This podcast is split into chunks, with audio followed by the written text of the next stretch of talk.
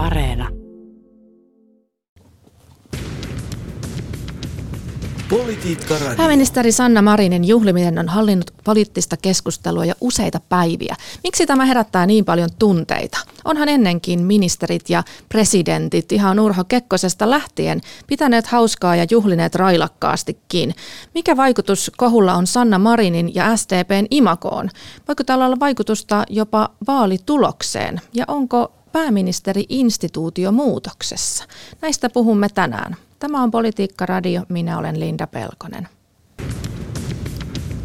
Politiikka Radio. Tervetuloa Politiikka Radioon. Konsulttitoimisto Ellun kanojen toimitusjohtaja kokoomuksen entinen puoluesihteeri Taru Tujunen. Kiitos. Ja tervetuloa viestintätoimisto Kreapin toimitusjohtaja SDPn entinen puoluesihteeri Mikael Jungner. Kiitos. Marinin juhlimisesta on levinnyt kaksi videota viime viikolla. Ne ovat herättäneet paljon keskustelua, jyrkkääkin keskustelua puolesta ja vastaan. Mutta miksi pääministerin biletyksestä tuli kohu, Taru? No tämä on mun mielestä itse asiassa ihan avainkysymys, koska tota, mä itse huomaan sen, että mun somekuplassani, joka ei todellakaan ole mikään otos tietenkään kansasta, niin, niin käydään semmoista kiivasta keskustelua siitä, että saako pääministeri tanssia ja, ja, ja laulaa ja juhlia. Ja, tota, ja mä huomaan itse ajattelevani sillä tavalla, että tässä ei ole kysymys ollenkaan siitä, että saako pääministeri tanssia ja juhlia ja laulaa, koska saa. Ja tehdään se niin kuin ihan selväksi, että saa ja varmaan pitääkin. Mutta tota, mut musta siis tästä tuli kohu siis sen takia, että tämä liittyy tosi paljon siihen, että kun me puhutaan niin kuin johtamisesta ja puhutaan niin kuin johtamisesta ää, mielikuvien ja toki tekojen, mutta myöskin mielikuvien kautta. Sanna Marin on tosi keskeinen johtaja Suomessa ja johtotehtävissä oleva henkilö. Ja siinä olevasta ristiriidasta on, mm. on mun mielestä kysymys, kun me puhutaan tästä, tästä kohusta. Mikael, mikä on sun näkemys? Miksi tästä tuli kohu? Tämä on asiasta helppo puhua. Suunnilleen jokaisella suomalaisella on kokemusta ryyppäämisestä ja tanssimisesta ja laulamisesta ja totta kai sitten myös politiikasta. Ja nyt on kerrankin politiikkaan liittyvä keskusteluaihe, johon jokainen voi osallistua sitten omasta näkökulmasta. Ja kun samaan aikaan miljoonat suomalaiset on kytketty somessa toisiinsa, että on alusta sille keskustelulle, niin totta kai lähtee. Niin, no mutta onko oikein, että media ruotii tätä päivätolkulla? On. E, musta se on siis aivan absoluuttisen selvä asia, että se on oikein, kun me puhutaan siis pääministeristä, pääministeri-instituutiosta. Ja niin kuin sanoin, että musta siinä viime kädessä on kysymys oikeasti johtajuudesta, niin, niin tota, uh, on selvä asia on se, että, että um, se jotenkin se ristiriita, mitä me odotetaan niin kuin pääministeriltä tai mitä me odotetaan niin kuin maan keskeisimmältä johtajalta, on kiistatta tietysti niin kuin kiinnostava ja jonkun mielestä siis isokin. Ja sen takia mm. se herättää paljon keskustelua ja minusta se on perusteltua, että myös media siitä käy keskustelua. Tähän lähti sosiaalisessa mediassa tämä koko, koko äh, hässäkkä ja myös otti vauhtia sosiaalisessa mediassa. Tämä perinteinen media tuli yllättävän myöhään, siis jo ei päiviä tunteja, mutta silti yllättävän myöhään mukaan analysoimaan ja, ja mun mielestä ehdottomasti hyvä näin, koska – siellä kuitenkin on ehkä löytynyt tällaista syvempää oivallusta ja, ja taustatusta kaikille, mitä tässä on tapahtunut. Ja sitten on hyvä muistaa, että suomalainen media on niin kuin, ää, siellä on niin kuin kaistaa ja kapasiteettia uutisille ihan hemmetisti. Ja oikeastaan on yleensä pula hyvistä uutisista. Ja siinä mielessä se, että yhtäkkiä kaikki täyttyy jostain aiheesta – eihän se sulje mitään muuta pois, se vaan tarkoittaa sitä, että nyt vihdoinkin suomalainen media pääsee käyttämään sitä koko kapasiteettia. Mm. Ja vielä niin, että hyvä, koska jokainen klikkaus ja, ja avaaminen ja mitä ikinä, niin sehän tuo varoja ja lukijoita medialle ja sitä kautta niin kuin vahvistaa tätä perinteistä mediaa. Että olisi, olisi niin kuin aika hölmö ajatus, että perinteinen media jotenkin kääntyisi pois tämmöiseltä hunajapurkilta.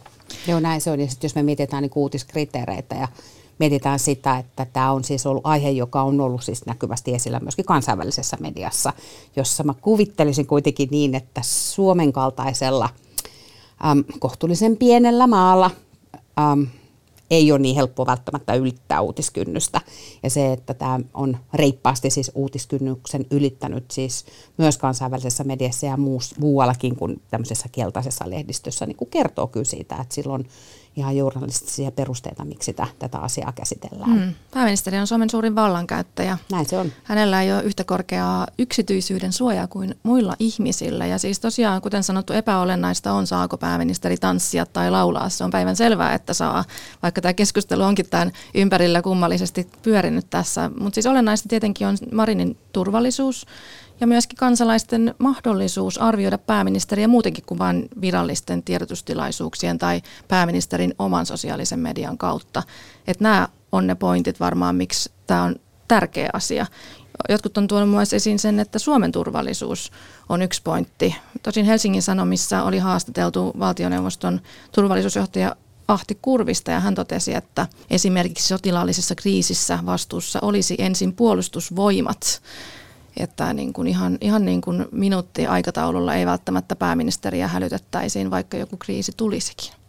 Tästä keskustelusta mun mielestä kannattaa, tai tässä keskustelussa kannattaa ottaa huomioon se, että, että kohta on vaalit ja jokaisella on se oma yksi ääni. Ja sitä ei tarvi perustella, mihin sen äänen käyttää, kenelle sen antaa. Se on koko demokratian ydinidea, että sä voit äänestää just sitä, vaikka sitten tunnepohjaisesti, ketä sä haluat. Ja siinä mielessä on niin kuin luontevaa käydä keskustelua mitä ihmeellisimmistä tulokulmista koskien pääministeriä. Aika tavallaan hölmöä tulla sanoa, että ei, ei, että nyt, sä nyt tässä on jotain väärää, että ei, ei tästä saa keskustella. Koska taustalla on se fakta, että jokainen äänestää juuri sitä, mitä itse haluaa, vaikka ihan minkä tahansa kriteerin perusteella. Ja mun mielestä tämä ehkä tuo niin kuin pohjaa tämmöiselle vähän vapaamielisemmälle, että antaa ihmisten jutella ja pohtia, ja tämä on hieno asia, että keskustellaan. Niin mä huomaan itse ajattelevani tosi paljon sitä, että kun me puhutaan johtamisesta, me puhutaan tosi paljon, niin kuin paitsi teoista, niin me puhutaan siis mielikuvista. Ja siitä, että mitä, mitä mielikuvia niin kuin johtaja välittää tässä tapauksessa, siis kansalaisille, mutta yrityksissä toimitusjohtaja välittää jotain mielikuvia alaisilleen. Ja sitten siihen tullaan kysymys siitä, että mikä on siis sen johtamisen päämäärä. Me ollaan oltu tosi hankalassa tilanteessa nyt muutama vuosi Suomi, eikö niin me ollaan ollut, tai koko maailma on ollut tietysti tämän niin covid-pandemian äärellä ja nyt sitten tietysti Euroopassa riehuva sota ei ole helpottanut jotenkin tätä niin kuin kansalaisena olemista ollenkaan. Ja jos mä katson vaikka Helsingin Sanomat kesällä teki mun mielestä ihan kiinnostava analyysin siitä, että mitkä asiat meitä suomalaisia tällä hetkellä huolestuttaa, niin meitä huolestuttaa siis Venäjä ja sodan eskaloituminen ja tartuntataudit, mikä siis näin sivun mennä todettako, kuulostaa siltä ihan kuin elettäisiin niin kuin sata vuotta sitten olevaa aikaa, mutta, tota, tota, tota, mutta että ne on ihmisten huoleaiheita ja silloin meillä on lupa kyllä odottaa meidän johtajilta niin kuin sellaista jotenkin niin kuin, sellaista niin kuin mielikuvaa tai sellaista niin kuin, jotenkin niin kuin, niin kuin toimintaa, että, että tästä selvitään ja tässä mennään hyvään paikkaan ja mennään eteenpäin ja muuta. Ja mä luulen, että tämä oli se semmoinen ristiriita, joka tosi monien mielessä jotenkin niin kuin heräs. Ei, ei, ei jotenkin se, että tanssitaanko tai lauletaanko, vaan tavallaan se, että, että onhan varmasti niin, että, että, että tässä ollaan siis hyvissä käsissä. Ja se on mun mielestä juuri näin, niin kuin Mikael sanoi, keskustelu, jota kaikki saa siis käydä, kukin niin kuin omasta niin, niin kuin näkökulmastaan. Mutta yksi, miele- joo, kyllä, yksi mielenkiintoinen näkökulma, tulokulma on tämä tavallaan tämä niin jaettu tilanne tai, tai jaettu todellisuus. Että jos nyt mietitään – tätä vastinparia, jossa, jossa tota, tanssitaan teatterivipissä jonkun suositun popparin kanssa. Ja ehkä kuiskaillaan tai suudellaan, en tiedä, mutta kuitenkin se, koko se ympäristö ja sitten jossain tuolla maakunnassa seitsemältä aamulla räntä, räntäsateessa kohta vaaliteltaa tulee joku sieltä kotoaan pystyttämään ja sitten jakaa ihmisille hernekeittoa, niin tavallaan nyt voisi sanoa, että siellä SDPn sisällä on niin, kuin niin kaukana toisistaan olevia todellisuuksia, tämä saattaa olla, olla aito ongelma, ottaen mm. huomioon, että kuitenkin siinä on niin puolue, jonka ytimessä on tämä tasaveroisuus ja tavallaan, että kuljetaan yhtä matkaa. Musta tämä on siis superhyvä pointti ja mä luulen, että tässä ei ole kysymys edes vain niin demaritten sisällä olevista erilaisista todellisuuksista, vaan itse asiassa suomalaisten kesken olevista erilaisista todellisuuksista. Et maailma näyttää tosi erinäköiseltä siis, niin kuin, jos sä katot sitä niin kuin eri päästä Suomea tai sä katot sitä niin kuin vähän erilaisesta tavallaan niin kuin tulotasosta käsin tai koulutustasosta käsin tai, tai whatever, jolloin niin kuin, niin kuin pääministerille tulee tavallaan niin kuin paine jotenkin siis myös siihen, että hän on myös niiden ihmisten pääministeri, jotka, jotka niin katsoo tätä maata niin kuin erilaisesta siis näkökulmasta. Ja tämä on mun mielestä tavallaan se syy siihen, että, että, että äh, miksi mun mielestä esimerkiksi niin kuin poliitikoilla, kun puhutaan, että on, on alempi kynnys ikään kuin tähän yksityisyyden suojaan, niin miksi se on siis tarpeen, että sitä on, että me voidaan sitä siis arvioida tosi monesta näkökulmasta. Ja miksi tämä on siis tärkeä keskustelu, mitä me käydään. Mm. No mutta onhan poliitikot, herrat ja rouvat, iät ja ajat juhlineet ja ryypänneet, niin tota, miksi tämä nyt sitten on jotenkin eri asia? Onko pääministeri instituutiona jotenkin muutoksessa? Taru. No, musta se, ensinnäkin se, että, tota, että, että, että poliitikot on niin kuin rypänneet ja juhlineet, kyllä, ja toivottavasti rypävät ja juhlivat tästä eteenkin päin. Että mä toivon, että siinä ei tapahdu sen osalta niin kuin muutoksia, jos se on se, mitä haluaa vapaa-ajallaan siis tehdä. Et edelleenkin minusta tässä ei ole ollenkaan kysymys siitä. Mutta jos me puhutaan pääministeri-instituution muuttumisesta, niin mun mielestä ilman muuta on muutoksessa. Ja mä ajattelen niitä niin, että on syytäkin olla muutoksessa. Kaikki sellaiset niin kuin instituutiot, jotka jää elämään niin kuin 100 vuotta vanhassa maailmassa tai 50 vuotta vanhassa maailmassa, niin hajoaa jossain vaiheessa. Ja sen takia niin kuin esimerkiksi Sanna Marin on on mun mielestäni päämäärätietoisesti sitä instituutiota pyrkinytkin muuttamaan ja se on mun mielestä siis hyvä asia. Mutta se kysymys on tavallaan se, että, ja sen takia mä en niin puhuisi pääministeri-instituution muuttamisesta, mä puhuisin siitä johtajuudesta tässäkin tapauksessa, että mikä on tavallaan se niin johtajan päämäärä ja mihin hän pyrkii ja mitkä hänen siihen tehtävään liittyvät velvollisuudet on suhteessa myöskin siis niihin kansalaisiin, tässä tapauksessa kansalaisiin, jotka tota, ei tule tavallaan tästä samasta tietyllä tapaa kuplasta kuin ehkä, kuin ehkä missä pääministeri nyt näissä videoissa ehkä erityisesti siis nyt sitten mm. esiintyy. Mm. Mikael Jungner, onko pääministeri-instituutio muutoksessa? Niin, siis maailma muuttuu ja se mikä on sovi, äh, sopivaa kulloinkin, niin se, sekin muuttuu. Että, ja mun mielestä se niin kuin muuttuu, että se on itsestään selvää, että se muuttuu ja välttämättä Sanna ei edes ole se, joka sitä muuttaa. Äh, mutta joo, tuli mieleen tämä Stub aikoinaan, jolla oli tämä tikkataulu, ihmistikkataulu, tai sitten tämmöinen sortsi-ongelma tai jopo-ongelma tai mit, mitä ikinä ongelmaa. Ja, ja mun mielestä tässä on kysymys vähän niin kuin samantyyppisestä, että, että maailma ei tykkää siitä, että sitä muutetaan. Ja ihmisillä on mm. tämmöiset tietyt ennakko-oletukset, koska ilman ennakko olisi aika kaoottista elää. Ja nyt kun joku toimii vastoin näitä ennakko niin aina tulee jotain ää, räyhää mutta sitten vastaavasti se muuttaa pysyvästi sitä tilannetta. Et vaikea kuvitella, jos Stupi nyt presidentiksi valittuaan menisi sinne ihmistikkatauluun, niin ihmiset olisivat että kiva, kiva kun kuuntelit sitä kuusivuotiaasta. Hmm. Politiikka Radio. Politiikka Radiossa keskustelemme tänään Sanna Marinin ympärillä riehuneesta kohusta. Täällä studiossa keskustelemasta konsulttitoimisto Ellunkanojen toimitusjohtaja, kokoomuksen entinen puoluesihteeri Taru Tuujunen ja viestintätoimisto Kreapin toimitusjohtaja SDPn entinen puoluesihteeri Mikael Jungner ja minä olen Linda Pelkonen. Puhuttiin siitä, että miksi tästä on tullut kohu ja onko pääministeri-instituutio muutoksessa. Onko aiemmin ollut mitään vastaavaa kohua, johon tätä voisi verrata? Mainitsit jo tämän Stubbin, Mikael. Onko Tuleeko Taru mieleen muita? Niin, se tota, kyllä kai niin kuin, näitä tanssimis- ja laulamiskohuja on ollut siis aikaisemminkin kai niitä niin kuin Kekkosen aikaistakin kohistiin, että, että, tota, että presidentti tekee jotain. Mä ajattelen jotenkin niin, että tuo mitä Mikael sanoi aikaisemmin, se, että maailma ei tykkää siitä, että sitä muutetaan. Ja aina kun me ajaudutaan niin kuin tietyllä tavalla niin kuin rytmihäiriöön tai konfliktiin jotenkin sen niin kuin muut, muuttumisen kanssa, niin, niin siitä syntyy siis kohua.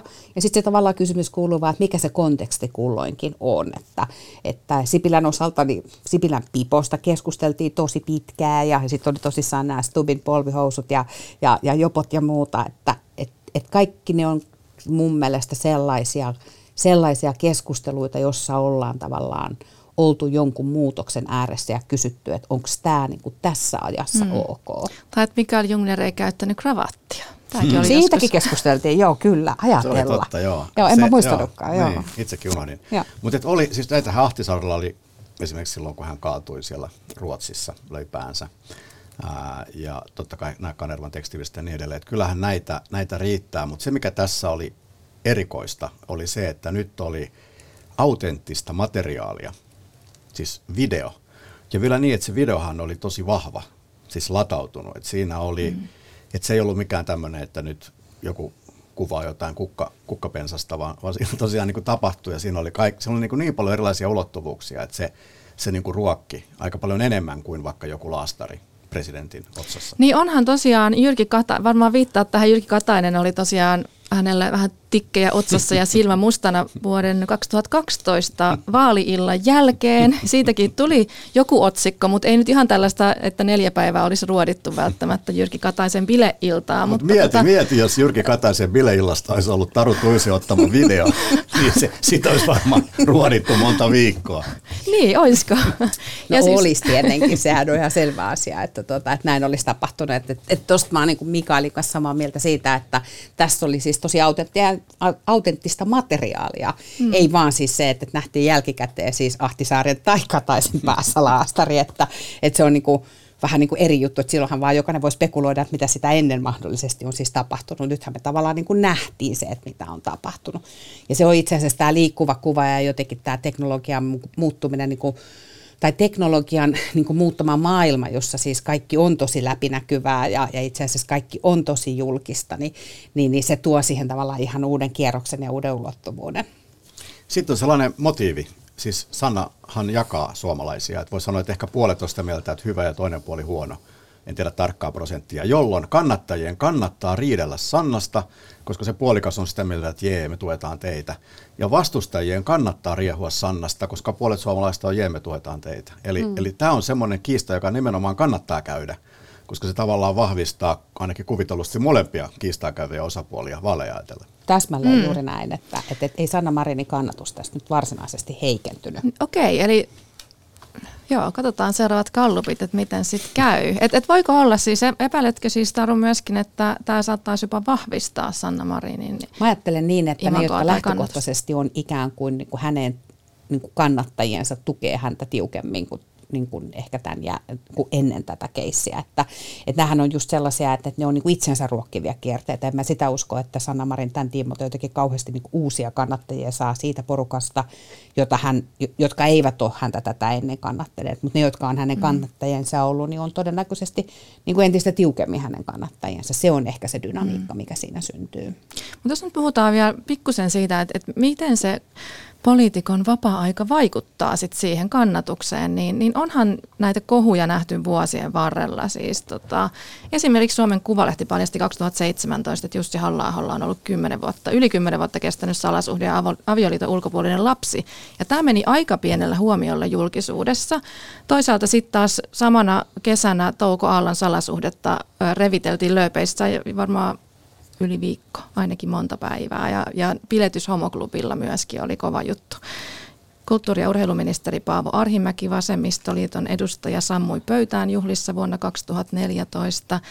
Leijonien pronssijuhla oli kyseessä. Ulkoministeri Ilkka Kanerva joutui 2008 selittelemään seksuaalissävytteisiä tekstiviestejä ja lopulta erosikin ulkoministerin tehtävästään. Ja ja sitten mainitsen vielä tällaisen, että sosiaali- ja terveysministeri Pirkko Mattila sai nuhtelut eduskunnan puhemieheltä, koska oli humalassa juhlaillallisella vuonna 2016.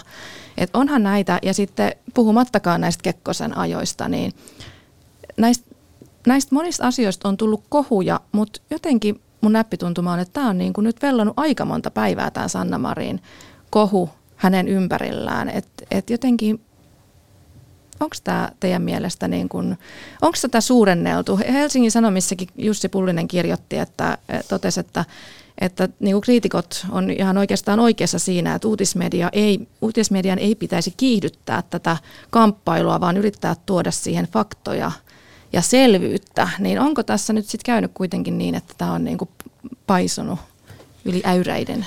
Kyllä se on paisunut en tiedä on käyräinen, mutta siis joo, on paisunut, mutta se paisumisen tärkein syyhän on Sanna Marin itse, mm-hmm. koska hän päätti ja teki viestinnällisen ratkaisun vastata kaikkiin kysymyksiin ja kertoa kaiken. Ja silloin kun tekee näin, niin se on ihan saletti, että kaksi päivää jutellaan niistä kommenteista ja vastakommenteista. Jos Sanna olisi vaikka todennut, että en kommentoi, tämä on yksityiselämä, painokaa ulos täältä, niin joo, olisi tullut kaikenlaista paheksuntaa, mutta tämä kohu olisi jäänyt huomattavan pieneksi. Mä en sano, että oliko se hyvä vai huono, kertoa kaikki avoimesti. Mutta selkeää on se, että jos pääministeri vaikka vastaa spekuloiviin kysymyksiin hänen huumeiden käytöstä, niin totta ihmeessä siitä tulee uutinen. Joo, siis samaa mieltä ja sitten vielä siis niin, että nyt kannattaa muistaa se, että ja edelleenkin mä en ota kantaa siihen, että onko tämä niinku tavallaan niin kuin kriisiviestinnän näkökulmasta oikea vai väärä ratkaisu, mutta totean sen, että jos pääministeri menee huumetestiin ja sanoo, että viikon kuluttua tulee tulokset, niin voi olla niin kuin varma, että tässä välissä spekuloidaan viikko sitä, että niin kuin, koska ne tulokset tulee ja sitten kun ne tulokset tulee, niin sitten käydään taas tämä sama keskustelu uudestaan. Mm. Että tämähän on siis niin kuin valintojen seurauksia myöskin, että, että se ei ole se ei, ole niin kuin, ei ne niin kuin synny tyhjästä. Että, että nämä, niin kuin jotenkin tämmöiset keisit niin kuin palaa sen aikaa, kun siellä on polttoainetta ja sitten lisätään sitä polttoainetta, vaikuttaa sen palon kestoon. Onko sillä mitään väliä, että Sanna Marin on nainen? Onko sukupuolella tästä teidän mielestä mitään merkitystä? Se on siis tosi hyvä kysymys. Mä itse pohdin tätä tosi paljon, kun huomasin tähänkin liittyvän jonkun niin kuin keskustelun. Ja, ja kyllä mä niin kuin valmis on ymmärtämään sen argumentin, jossa puhutaan siis siitä, että, että naisiin kohdistuvat odotukset suhteessa tavallaan esimerkiksi jonkin tietyn tyyppiseen käyttäytymiseen voi olla erilaiset kuin miehen. Mutta this having said, niin sitten jos mä ajattelen sitä niin tämän pääministerikysymyksen näkökulmasta, meillä olisi voinut pääministerinä kuka tahansa, jos Mikael Jungner olisi ollut pääministerinä esiintynyt samanlaisissa videoissa ja, ja, ja, ja Vipissä ja muuta, niin voitte olla ihan varma, että se keskustelu olisi ollut niin kuin massiivinen. Et siitä näkökulmasta toisaalta niin mä uskon kyllä, että miehiä ja naisia tässä asiassa äm, niin kuin kyllä oltaisiin käsitelty niin kuin aika tasapuolisesti. Että se olisi liittynyt sitten siihen instituutioon. Varmaan tämä myös antaa niin kuin aineksia tä, tälle teemalle, että kyllä jos, jos niin kuin katsoo sitä osaamista ja potentiaalia, mikä nyt on tällaisissa nuorissa aikuisissa koulutussa naisissa, joka on ihan huumaava, ja sitten vastaavasti heidän ehkä arvostusta ja varsinkin historiassa heidän asemia yhteiskunnan päättävissä elimissä. Se on selkeä ristiriita. Ja siinä mielessä voisi kuvitella, että, että on, on niin kuin halua nähdä tämä tämmöisenä naiskysymyksenä. Mutta onko se, mä oon kyllä samaa mieltä Turusen kanssa, mm. että ei, että olisi sitten vaikka Paavo Lipponen suudellut tai ollut, ollut tämän popparin suudeltavana teatterivivissä, niin taatusti olisi tullut juttua. Niin, tai ainakin, ainakin Sanna Marinin mukaan hän vain kuiskasi jotain niin, korvaan. Kyllä. Emme nyt ihan saa selvää siitä, että oliko tämä suudelmakaulalle vai kuiskauskorvaa vai Totta. mitä siinä oikein tapahtui. Ainakin aika läheisissä merkeissä oltiin siinä videolla. Mutta puhutaan vielä pikkusen imakosta. Jos nyt oikein väännetään rautalangasta, niin mikä merkitys imakolla on politiikassa? No onhan politiikassa, onhan imakolla siis merkitys vähän niin kuin joka paikassa, ei vain siis politiikassa, jos me puhutaan imakosta ikään kuin mielikuvina. Ja palautan tämän keskustelun tähän johtamiskysymykseen, jonka nostin tuossa aikaisemmin esille, että mun mielestä johtaminen on kahta asiaa. Se on siis tekoja ja se on mielikuvia. Ja, ja, ja sen takia jotenkin niin kuin se, että äh, tehdään asioita, että se, että miten asiat on ja miltä ne näyttää, niin molemmilla asioilla on siis merkitystä. Ja tässä kohtaa jotenkin mä oon itse miettinyt vielä tähän Marin kohuun liittyen se, että kun tämäkin keskustelu twisti tässä on nähty, että, että miksi tällaisia kavereita, että pitäisikö vaihtaa kaverit, kun ne tällä tavalla vuotaa, niin mä itse asiassa huomaan ajattelevani niin, että, että, että se on vastuuasia, joka ei voi, jota ei voi pääministeri tai kukaan johtaja siirtää ikään kuin kaveriporukalleen, vaan johtajat ja pääministerit ihan itse arvioi sen, että voivatko ne esiintyä tällaisissa videoissa. Ja tällaisessa ajassa, missä nyt edetään, jos tekee sen ratkaisun, että voi, niin sitten pitää hyväksyä myös se, että se saattaa tulla julkiseksi. Että sitä, se on just se vastuu, mikä syntyy tavallaan siitä johtajuudesta ja niin mm. pääministeri-instituutiosta, ja sitä ei voi siis ulkoistaa sille kaveripiirille ja sanoa, että mä ajattelin, että kukaan ei näitä vuoda. Niin, onko tämä nyt pilannut Sanna Marinin imakon? Tuohon on vielä aikaista vastata, mutta siitä voi puhua sitä mekaniikasta, miten se tapahtuu, jos se tapahtuu. Ja se tapahtuu näin, että tavallaan se poliittinen todellisuus ja ketä kukakin äänestää, niin se ratkaistaan tuhansissa tuhansissa keskustelussa päivittäin työpaikoilla, kaveripiireissä, illanvietoissa, harrastuksissa. Nämä keskustelut tavallaan luo sen ajan hengen. Ja jos Sanna Marinin puolustajat tai kannattajat kokee, että on jotenkin noloa tai heillä ei ole argumentteja puolustaa Sanna Marinia, niin silloin jos se brändi ajautuu sen tyyppiseen ongelmaan, niin silloinhan se on niin kuin ihan tuhoisaa. Sipilällähän kävi esimerkiksi näin, että se kannatus romahti, koska hänen tukiansa eivät enää voineet näissä kansalaiskeskustelussa niin kuin innostuneesti puolustaa häntä, vaan he ikään kuin passivoitu ja masentu. Eli kyllä, sillä brändillä on merkitystä. Mm, niin ja vaalit on tosiaan huhtikuussa ja meillä on kolme puoluetta, kokoomus, STP ja perussuomalaiset, jotka on aika tasaväkisesti kilpailee siellä kolmen kärjessä, voi näin sanoa. Kallupit on aina suuntaan antavia, mitä vaan voi tapahtua. Että tavallaan aika pienetkin muutokset, joku kahden prosenttiyksikön menettäminen voi olla ihan fataalia näissä vaaleissa. niin voiko tämä nyt sitten vaikuttaa myös puolueen houkuttelevuuteen, puolueen imakoon sillä tavalla, että, että vaikuttaa jopa vaalitulokseen? Vaaleihin on tänään ehkä joku 200 päivää, en ole nyt ihan tarkkaan sitä laskenut, mutta siis suurin piirtein ehkä ne 210 päivää tai jotain muuta sellaista. Ja se on politiikassa tosi pitkä aika. Et me tosi helposti unohdetaan se, että, että tota, to, me ei eletä enää Suomessakaan sellaisessa poliittisessa toimintaympäristössä, jossa ikään kuin voisi ajatella niin, että isot, ma, isot kannatuksen muutokset suuntaan takka toiseen ei olisi mahdollisia, koska ne on mahdollisia. Ne olisi mahdollisia ilman tätä Sanna Mariniin liittyvää keskusteluakin, niin tämä voi niin kuin keikahtaa suuntaan tai toiseen onko tällä merkitystä, niin, niin tota, mä en ole varma siitä, että kuinka hyvin se näkyy siinä kallup-mittauksessa, mutta kiinnostavaa ehkä on esimerkiksi vaikka puoluebarometri, joka on tämmöinen puolueiden oma mittaus, tota, tota, jota on pitkään tehty, niin, niin näkyykö se siellä esimerkiksi houkuttelevuutena äänestää sosiaalidemokraatteja, onko tapahtuuko siellä muutoksia tai kuinka miellyttävänä sosiaalidemokraattista puoluetta pidetään, niin, niin ne voi olla sellaisia mittareita, jotka voi olla, että ehkä enemmän tässä kohtaa sitten vielä niin kuin värähtelee. On se toki mahdollista, että kalluppeihinkin joku notkahdus tulee, mutta onko sillä mitään merkitystä vaaleihin, niin en, en menisi niin pitkälle niin kuin vielä johtopäätöksissä. Mä, joo, mä en usko, että tämä itse asiassa vaikuttaa hirveästi, lähinnä sen takia, että nyt tässä nämä ongelmat os, osuu niin kuin SDPn kannalta vahvoihin brändimielikuviin.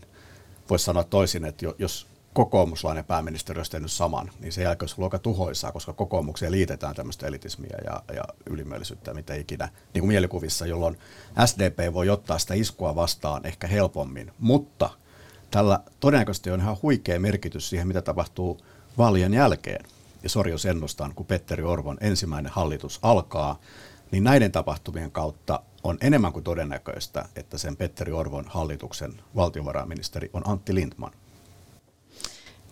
Niin, että siis veikkaat, että Antti Lindman tulee syrjättämään Sanna Marinin tässä niin kuin sekä puheenjohtajan Tää, että, noi, että niin kuin tässä ykkösministerin. On, tässä on tärkeä tarkennus. Antti Lindman on ihan niin äärimmäisen lojaali ollut aina. Eli Antti mm-hmm. Lindman ei syn, syrjäytä ketään, mutta hänet tullaan kruunaamaan ikään kuin pelastajana pala- palauttamaan SDPtä ehkä vähän perinteisemmille linjoille. Niin, että ikään kuin puolueen sisältö tulisi paine se, että nyt, nyt on mennyt liian pitkälle ja sitten, sitten tota, tavallaan, että, että vaikka, vaikka Sanna Marin saisi ihan hyvän äänipotin, niin, niin siitä huolimatta puolueessa saatettaisiin tehdä tämmöinen päätös.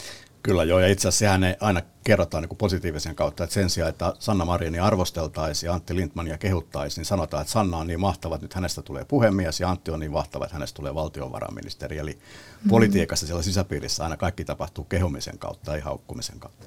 No niin, näinkö se menee? Tämä on helppo ponnistaa sitten vaikkapa presidentinvaaliehdokkaaksi. Niin, niin käydäänkö tässä ihan Tämmöisenä yleisenä kommenttina tästä politiikan dynamiikasta. Niin, siis tämä on tosi hyvä tämmöinen niin loppuviisaus, että näin se politiikka toimii, että se, että, että Sanna Marin bilettää, niin sen loppuseuraus saattaa olla se, että Sanna Marin on Suomen seuraava presidentti. No niin, katsotaan miten käy. Hei, tähän, on hyvä, tähän on hyvä lopettaa. Kunnon ennustukset tähän loppuun. Hei, kiitos tosi paljon tästä äärimmäisen mielenkiintoisesta keskustelusta.